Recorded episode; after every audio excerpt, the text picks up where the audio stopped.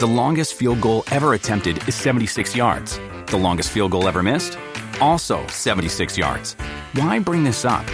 Because knowing your limits matters, both when you're kicking a field goal and when you gamble. Betting more than you're comfortable with is like trying a 70 yard field goal. It probably won't go well. So set a limit when you gamble and stick to it. Want more helpful tips like this? Go to keepitfunohio.com for games, quizzes, and lots of ways to keep your gambling from getting out of hand. What does motion sound like? With Kizikans free shoes, it sounds a little something like this. Experience the magic of motion. Get a free pair of socks with your first order at kizik.com/socks.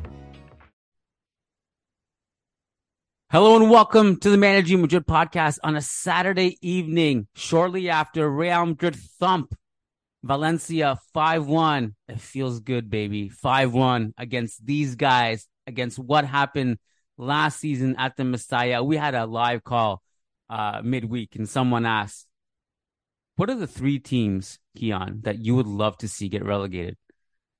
And I think the consensus on the call was like Valencia and whatever other two get thrown in there, it's a bonus. Send these guys down. I can't wait to see what Superdeporte cooks up as their headline. What could they possibly cook up to spin this in a negative way? Um, doesn't matter. Who cares? We should be focused on the positive stuff. Vinicius is cooking. Rodrygo is cooking. That was sorely needed. And when these two guys are firing and playing at the level they were today and all week, it's just a game changer. Um, and we can get into all the nitty gritty of the details of the game. Bottom line is 5 1, fun game, good confidence boosting game. And joining me tonight, just a few minutes after the final whistle or so, Siddharth Ramsundar. What's up, buddy? How you doing? Good. I'm happy for Rodrygo. One goal from 4.4 expected goals to start the season. That any player in the history of football, you start 12 games of a season like that, it will make you question yourself. And for the club to back him, for him to come out and score two today, and he also scored midweek, I think it's exactly what we were looking for if we wanted confidence this season. And and not just scoring, but also the body language. Everything looked better. I mean, you talk about his finish last game.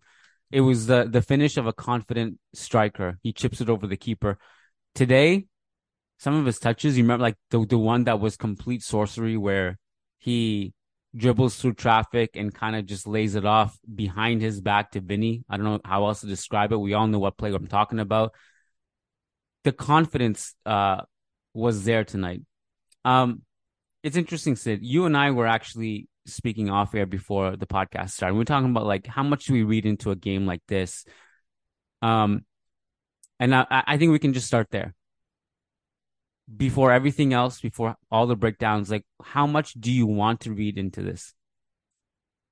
Well, that's where it's so interesting to me because the actual result, the performance uh, for the whole 11, I think I don't want to read too much. Like Lunin made two very key saves. There were three chances at 1 0 that could have each made it 1 1. Lunin saved two. I don't remember what happened with the third. Um, stream was laggy. Point is, there were three of those could have been one one. So if we want to look at what we can't read into this game, the truth is there are many games where it's one one where we have to fight way harder in the second half. Um, the moments from when it was one 0 to three 0 just happened so fast, like between the goal before the halftime and after.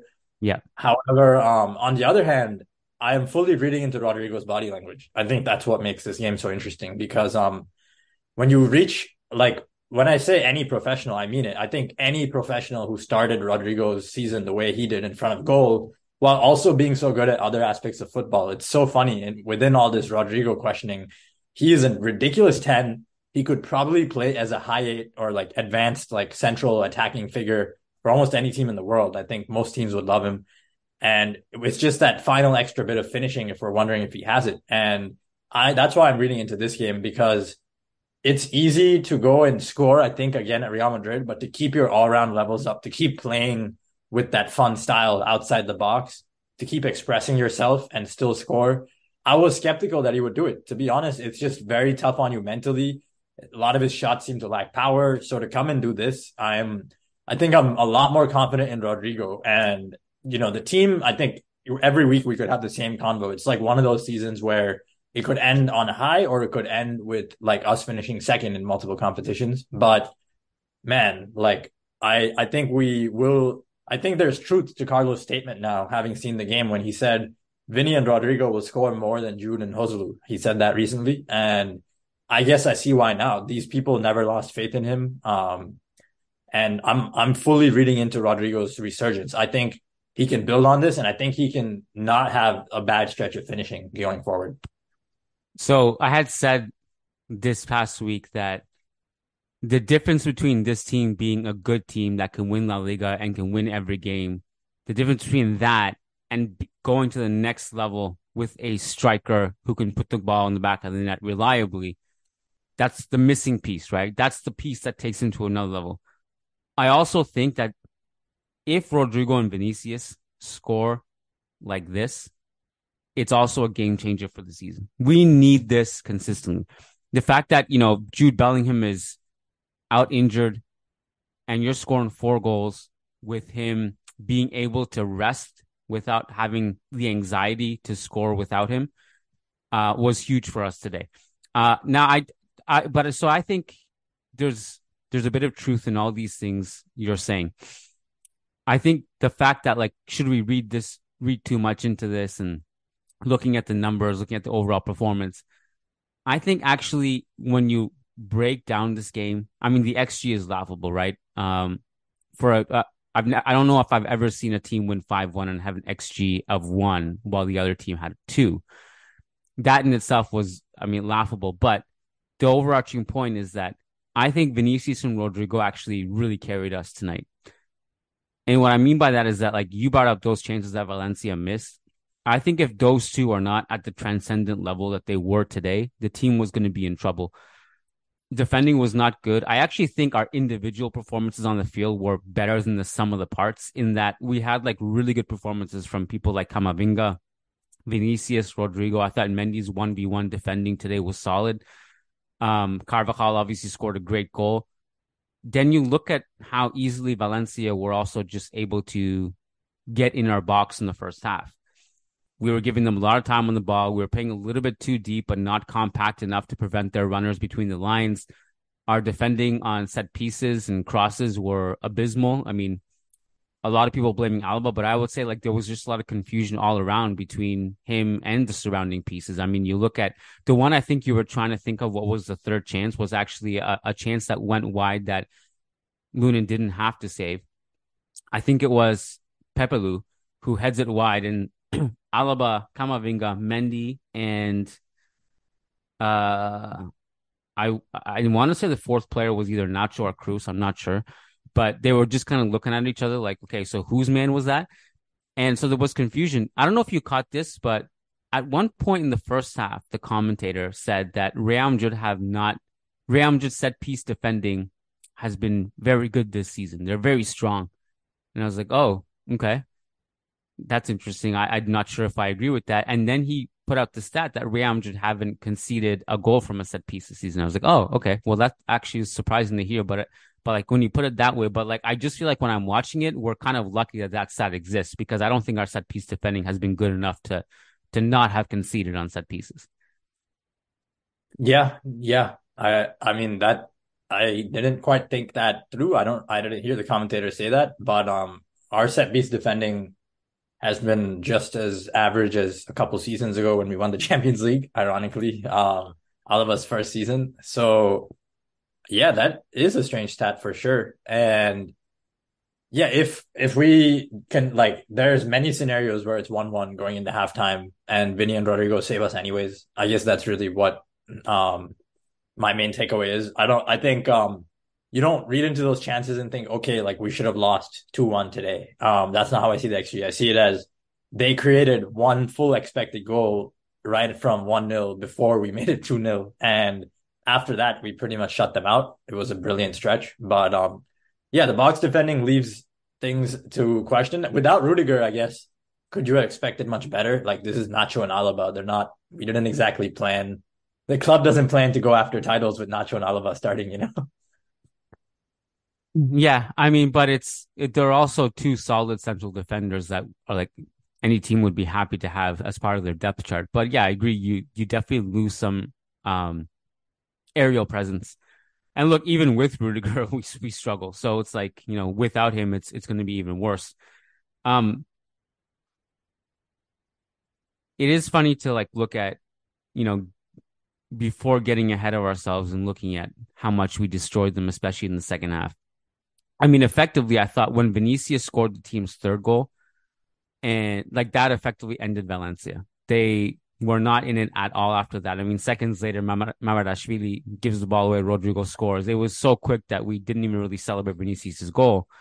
That the game was over at that point. It was laughably easy. We were just kind of walking around. Valencia were dead. Um, in the first half, we got to give a hat tip to Andriy Lunin, who has put yet another good game forward. Um, so we gotta we gotta put that out there for sure. I mean, I don't know where you stand on Lunin versus Kepa, but I've just been really impressed with Lunin in the last couple games. That I'm just glad that we have the luxury. I don't know if it's a luxury to have Courtois injured. That's you know, but you know what I mean. Just the luxury of having Lunin step in when Kepa can't play. He's looked great. I mean, and we haven't really seen enough of Lunin on the field consistently to like see him with a, a few string of games together. And it's kind of good that we that we get that now. Yeah, he had a couple of those chip passes. He was playing it down the left to Alaba quite a bit.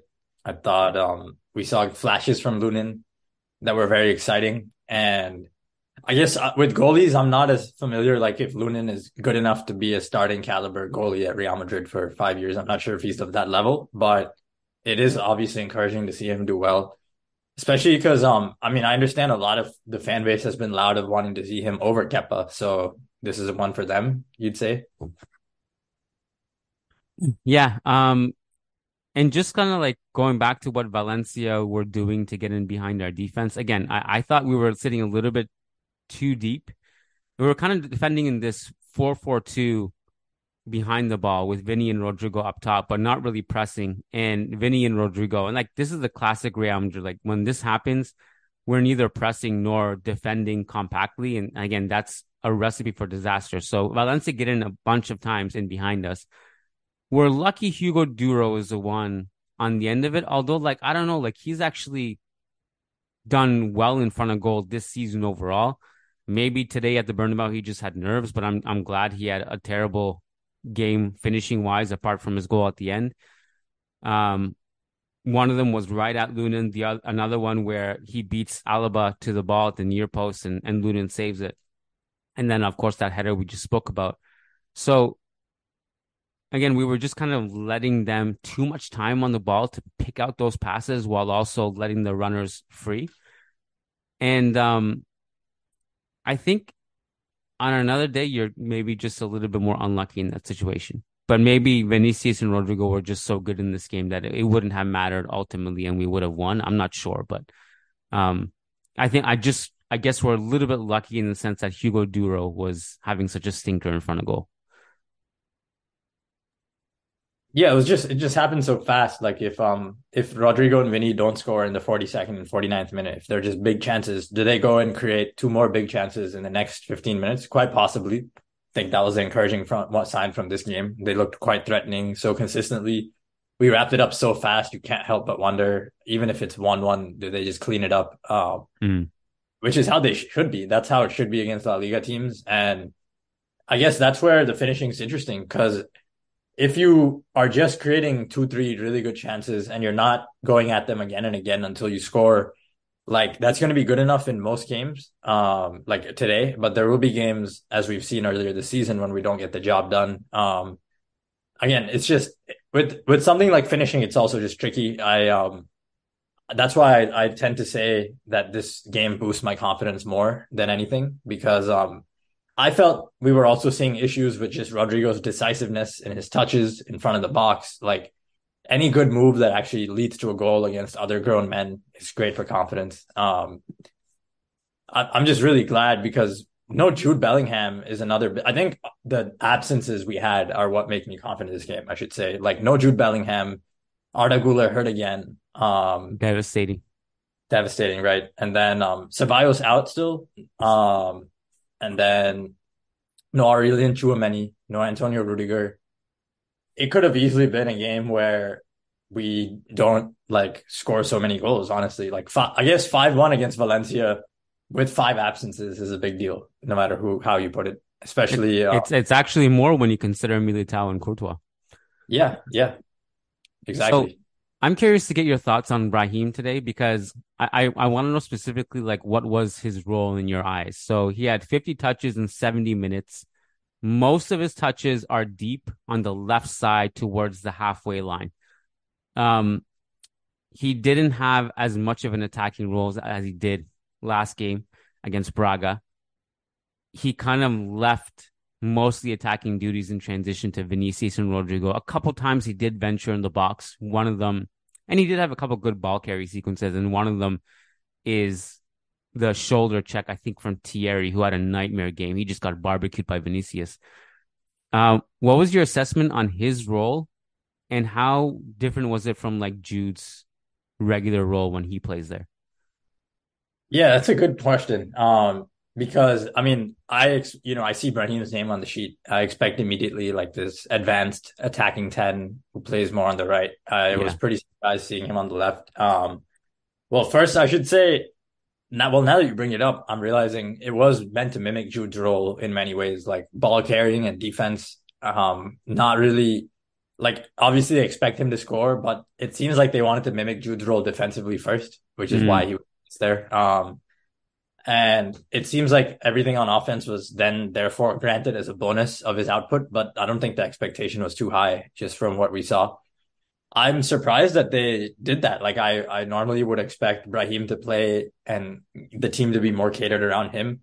And I guess I'm encouraged in that regard too, because looking at the lineup, I expected Brahim to have a really good game. And I didn't know if, how Brahim and Rodrygo dynamic would work. So to see that Brahim can step back into less of a dominant role, but still be functional while Rodrygo plays that way, I think that's encouraging. It wasn't like the best game for Brahim individually, but it showed that we could slot him in as a cog in the system, which was cool.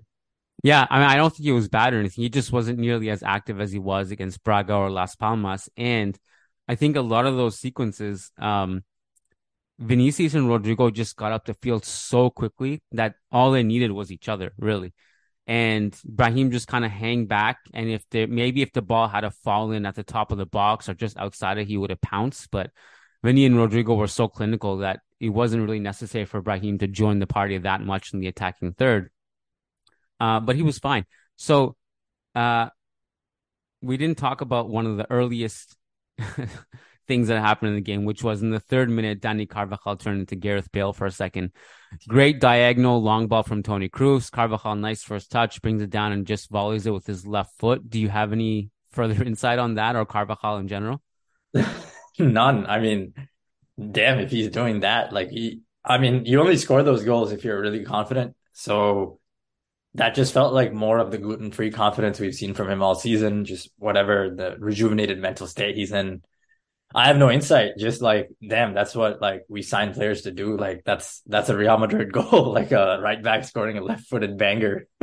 he's been unreal this season. Like uh, man, I've been so wrong about him. I didn't think he had it in him. I'm just so so happy and pleasantly surprised that we're getting this version of Carvajal. Did have a couple moments defensively. One was that him and Nacho got split on that Hugo Duro breakaway, which Lunin saved. Um, and Nacho didn't have his best game defensively either. Kind of fell asleep on Hugo Duro's goal at the end. What is your? I gotta ask you. You're you're into this stuff. What's your assessment of gluten? Good, oh, bad, depends on the person. I haven't said anything because yeah, it all depends on the person. So like, is there a type of individual who could cut out gluten and like go from what Carvajal was last season to this? Yes, there's no doubt. Um, yeah, because gut issues are more prevalent nowadays than ever. It's not the gluten, but just the fact that gut dysbiosis, gut dysregulation is very common. IBD, IBS, celiac disease. And not everyone is going to have gluten be the solution, but I can tell you that a lot of people will be much better off cutting it out. And to the point where, yes, you're wondering like what's like people with gut issues. There's just two people. There's the version with the dysregulation and there's the version once you remove it. It's like two different people. So the improvement is doesn't surprise me. And I wouldn't be surprised if he's doing something other than just cutting out gluten. And um, yeah, man, it's it, in the modern world, it's because of the way gluten's processed, the type of gluten we see, the amount of pesticides that goes into all of it.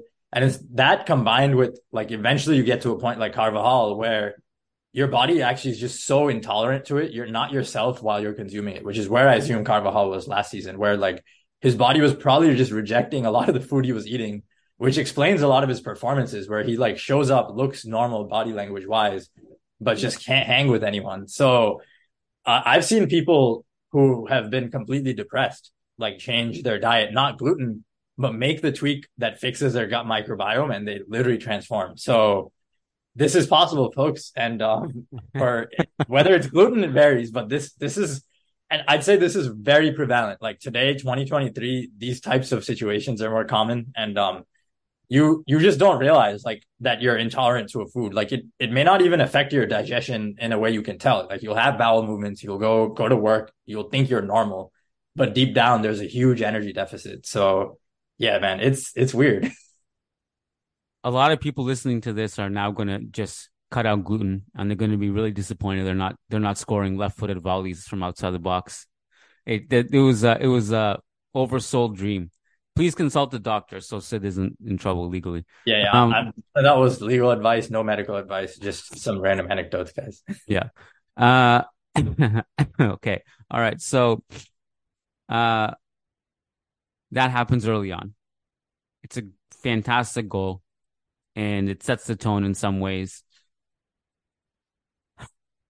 What else did you see from the first half? I mean, I you know I mentioned in passing, but Vinicius just destroyed Thierry. I mean, there was so many sequences where he was just getting behind him over and over again. Um, one of them was particularly insane, the 16th minute, where he beats him on the byline, cuts inside, and then the shot is deflected wide, gets the corner. The Bernabeu loves that. They're they're applauding. Um, Vinicius also did some good defensive work. I highlighted I highlighted some of that on Twitter before the game. I posted a video of some of the defensive work I enjoyed from him in the Braga game. Maybe it was Rio game. I can't remember one of those. Uh, I put that on Twitter and I was just talking about it. So it was just kind of nice to see like him working hard defensively again today too.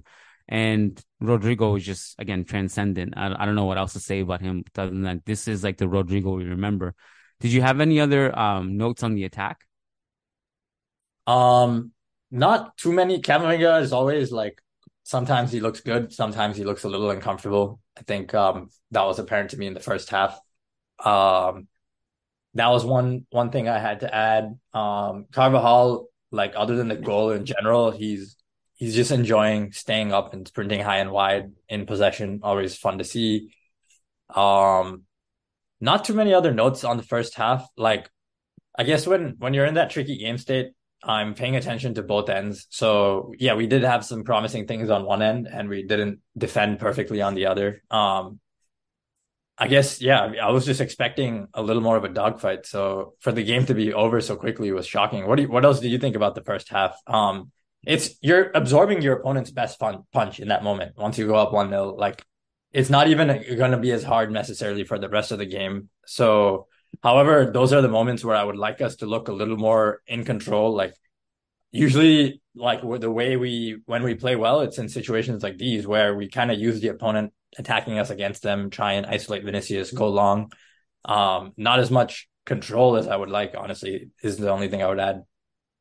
Well, going back to Camavinga for a second, well, I mean, it's really interesting. And I don't, I, am sure people have caught on to this, but what has happened when Tchouameni's been out, when Camavinga and Cruz play together in midfield, essentially what happens is that on defense, Camavinga is the anchor. And when Real Madrid have the ball, they switch. Cruz plays the deep line quarterback. Camavinga goes ahead a little bit. And Camavinga found himself like right at the top of Valencia's box a lot, like in an offensive position. And I think just like watching him on a few sequences, when are just slowly building up. The way he just is always so so mobile off the ball. He's constantly just kind of drifting in and out between the lines. That to me is still one of his most like underrated aspects is because it's one of the most unnoticed things he does that is so valuable to the team's ball progression is that he's just drifting in and out of different channels between the lines constantly, like without without stopping. He's never he's never stopped moving the whole time. He's just constantly whizzing around between the lines um, just to provide the team with different outlets, different looks. And that's he does that from left back, from DM, from CM, wherever he is on the field, he does that, and it's extremely valuable. So I, I kind of that the dynamic between him and Cruz is interesting. Uh, and again, some of his ball carrying today was amazing, and uh, I liked him overall. Uh, I thought he, I thought it was really good today. Um, what about Fede? Did you have any notes on Fede? Uh, I mean, Fede is just more of the same. Like the games he doesn't contribute a goal, like today, I just find he, everywhere else he's so good. Just in the middle third, driving the ball. He's um, I think he's still our most consistent player, arguably all season. Yeah. Just in terms of what he brings to the table, I, I feel like it almost goes unnoticed. I don't I don't let it go unnoticed. I notice it, but um, in general, like he's doing all the stuff that you could say Modric did a couple years ago when he was like more physically robust, or whenever he's really having a good game where he ties things together, he keeps the ball going up, and he also is just a really good defender and free safety if Carvajal ever gets caught out. Like he's so good just at every facet of the game. Um, I'd say he's just in generational CM territory. It's weird because he he's generational whether he's attacking the box and scoring, but if he's not, he's like the best at everything else is the best way to describe it. Um, and it's it's just not something anyone else could play and do if they were in his position. If you put Tchouameni there, doesn't have the en- engine to just move around the way Fede does. Camavinga is left footed, so I guess like he has a lot of the same qualities that he brings from the left side. Um, but Fede is also just more mature, like where Camavinga will offer options. Fede is the option now. He, is the option you give it to who drives the ball. It's like he's reached a new level of comfort where you can just give him the ball and say, Fede, like, find us the safest option. And it's not him just being conservative and doing a horizontal pass as you could accuse him of maybe in previous seasons. It's now Fede picks it up, drives it 10 yards. His, yeah, his 10 yard burst, like his, we talk about Camavinga's carrying. Fede routinely just drives it past whoever is like trying to guard him, like they're little shits. Like he yeah. doesn't even. Um, yeah. So Fede for me is like that actually in that hyper comfortable area that I want to see Camavinga reach eventually. And I might be nitpicking with Camavinga here. Like he's an amazing player, but Fede is like fully bought his role as like the, a key player in this midfield. I would say like we're screwed if we can't play him at this point. If Fede wasn't here, we probably drop points at this point. Fede has been unbelievable. Um, again, like I don't, I'm writing uh an article. It's kind of like the five pillars of Real Madrid season so far. Bellingham's obviously the clear number one. Fede is absolutely one of the pillars. Like he has been incredible. Like today, like you know whatever he actually was like probably maybe our quietest midfielder today, but overall he's been unbelievable. Um, Ancelotti did. I mean, we're recording this during Ancelotti's press conference, which Sam Leveridge is at right now when he's writing about the quotes on the website. But he did. I mean, nothing was really that interesting, but he did say something with regards to our conversation about um, Brahim's role. Um, and he said, Vinicius told me that he wanted to play in a more attacking role. And so I told Brahim not to go too crazy, uh, basically. Um, so I guess that explains it. Um, I, that's interesting because I was going to say, like, Jude in the same role is a little more aggressive offensively. Is just the only thought I had. Felt like Brahim was very attracted to the ball in the first and second phase, but not in the final third, as we said. Um, yeah. Jude usually like once we have the ball, he's. I guess there are moments when you find him in the Brahim zones, but there are about fifty percent of those moments when Brahim stayed deeper. Jude is just sprinting up usually. Um, and yeah, I wonder if this plays a role with Jude's positioning when he comes back, actually, is what I'm wondering. Because um, I don't read too much into the idea that Jude has affected Vinny and Rodrygo's output. But, you know, you, you see a game like this, you wonder if maybe Jude needs to be a little deeper for Vinicius to be free up front. Who knows? I don't know what the, but the way I, I mean, obviously I'm not at the press conference. The way I like will read it, I don't know if it got lost in translation, but the way I understand it is like more like we can't commit too many bodies forward. So Brahim hedge back. It's not about like it, I think if like if Jude is flying in, I think that helps Vinny because it's an it drags defenders away for him. It creates more space for him. I also think Jude is just a unicorn in the sense that he can do that and also play defense like five seconds later deep. Like he can, he has the lungs and the athletic ability. I like I noticed that about Camavinga today too, where he's he's in these attacking positions and then all of a sudden he's like one of the deepest players winning the ball and then carrying it back like as if like nothing happened and no energy was expended. It, it's incredible. This goes like you and I have been talking about this for ages, like this new era of football where all these midfielders can do everything and they're kind of like cyborgs in that sense and they don't tire. They have the athletic ability, um, the legs to, to do all this work that is being asked of them. Um, honestly, I'll be really honest with you, Sid. Second half, I just don't even know what to analyze because what is there to analyze? The game was over. It was a, a scrimmage at that point, but I don't know if you have different thoughts. That's why, for me, it's such a tricky game. Like, I think for me, these match day podcasts are more fun to analyze. Like, okay, like which games are you getting the signal that you meaningfully look back on later in the season and say, okay, that game, I noticed something changed. Which games is it just like as Ryan O'Hanlon would say, are you just rolling the dice and finding out what happens out of random? Um, and that's why Rodrygo's goals were so big. Um, it's just very exciting. Two goals, two assists, just a lot for him. Um, I don't know how many XG he had, but just after one from 4.4, as we said, that is just so important for him. Like, like we could have had the same second half, and if Vinicius and Fede scored the goals, it wouldn't have been as satisfying. Like I mean it when I say it. Rodrygo scoring two is actually very. If Vinny scored two and Rodrygo one, honestly, it wouldn't be as satisfying. I don't know how else to put it. It's um that one dude getting on the score sheet because, as you said, if he doesn't get on the score sheet, we're probably not winning any titles this season, and that's where that's all I have to analyze for the second half. Other than um Valencia also falling apart so quickly was nice. Like something it's such a rare La Liga game because we're so used to these La Liga teams coming in with the latest in tactics, coming in with the latest 5-4-1 mid block, the latest special hybrid zone where they're marking our wingers, marking our fullbacks, ensuring we have no space in front of goal. So, and it's been like tough for Barcelona too, as we've seen in recent weeks. They haven't had the easiest wins to start the season. And with all this being with honestly, I'd say La Liga feels like it's taken an overall step up tactically, even compared to previous years. Maybe, maybe I'm reading too much into Barcelona's difficult start and Girona and Atleti playing well, but I feel like the top half of the table, top 12, 15 teams usually have something interesting to work with. Um, and that's why like I would need to see another 5-1 to believe that we're going to keep doing this consistently. Um, but I take the five one. You know, you never say no to it. Yeah, I agree with everything you're saying. Um, the the five one, I don't know how replicable it is. Um, I also don't know like the, the last game we scored three goals too. So the scoring right now is good.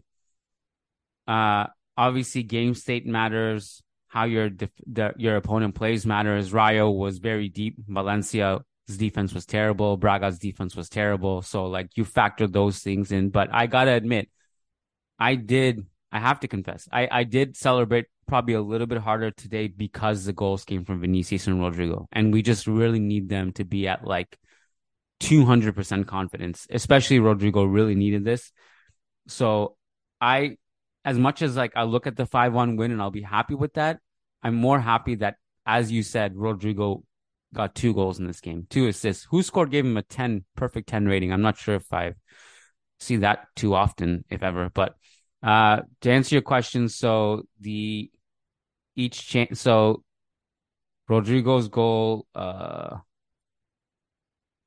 0.4 on one of them, 0.33 on the other.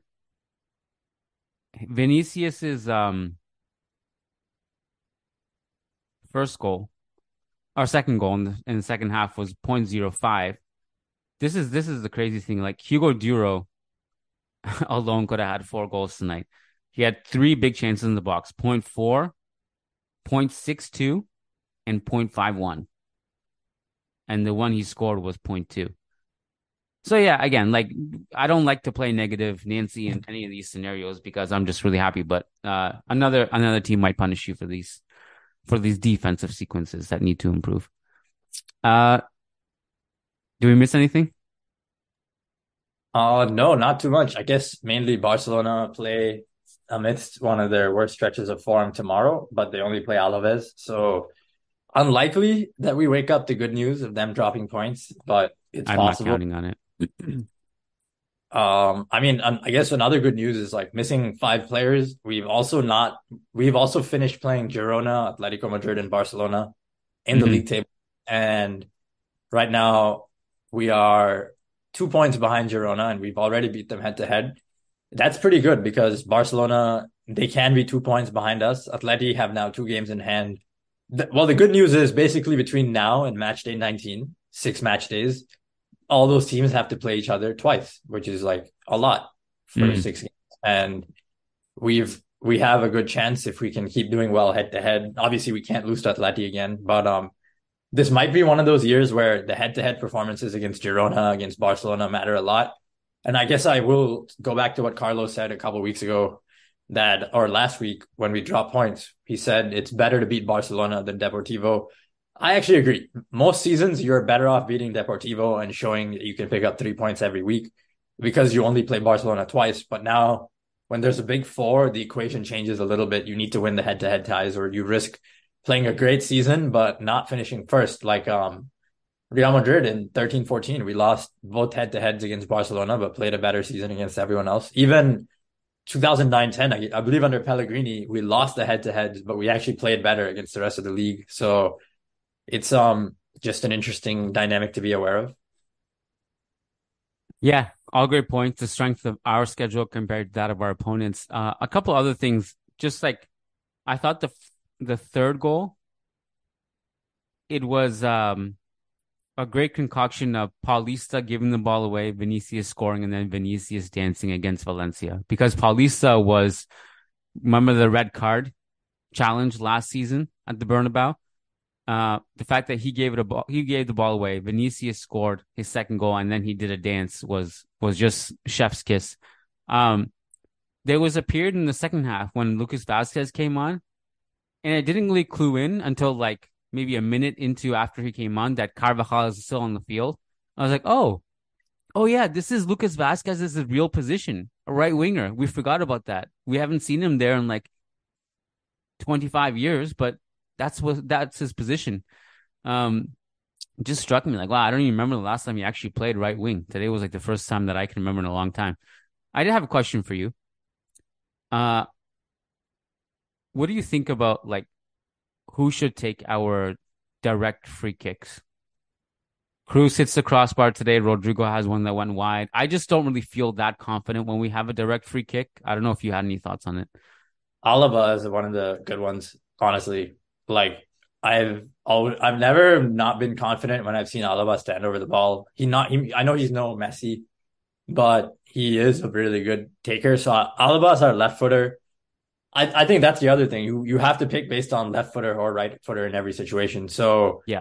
if it's left footer, Alaba. If if it's right footer, I mean, who are you gonna go over Cruz or Rodrygo? Fede is the only other one. I mean, It seems like Fede needs the the first touch layoff first.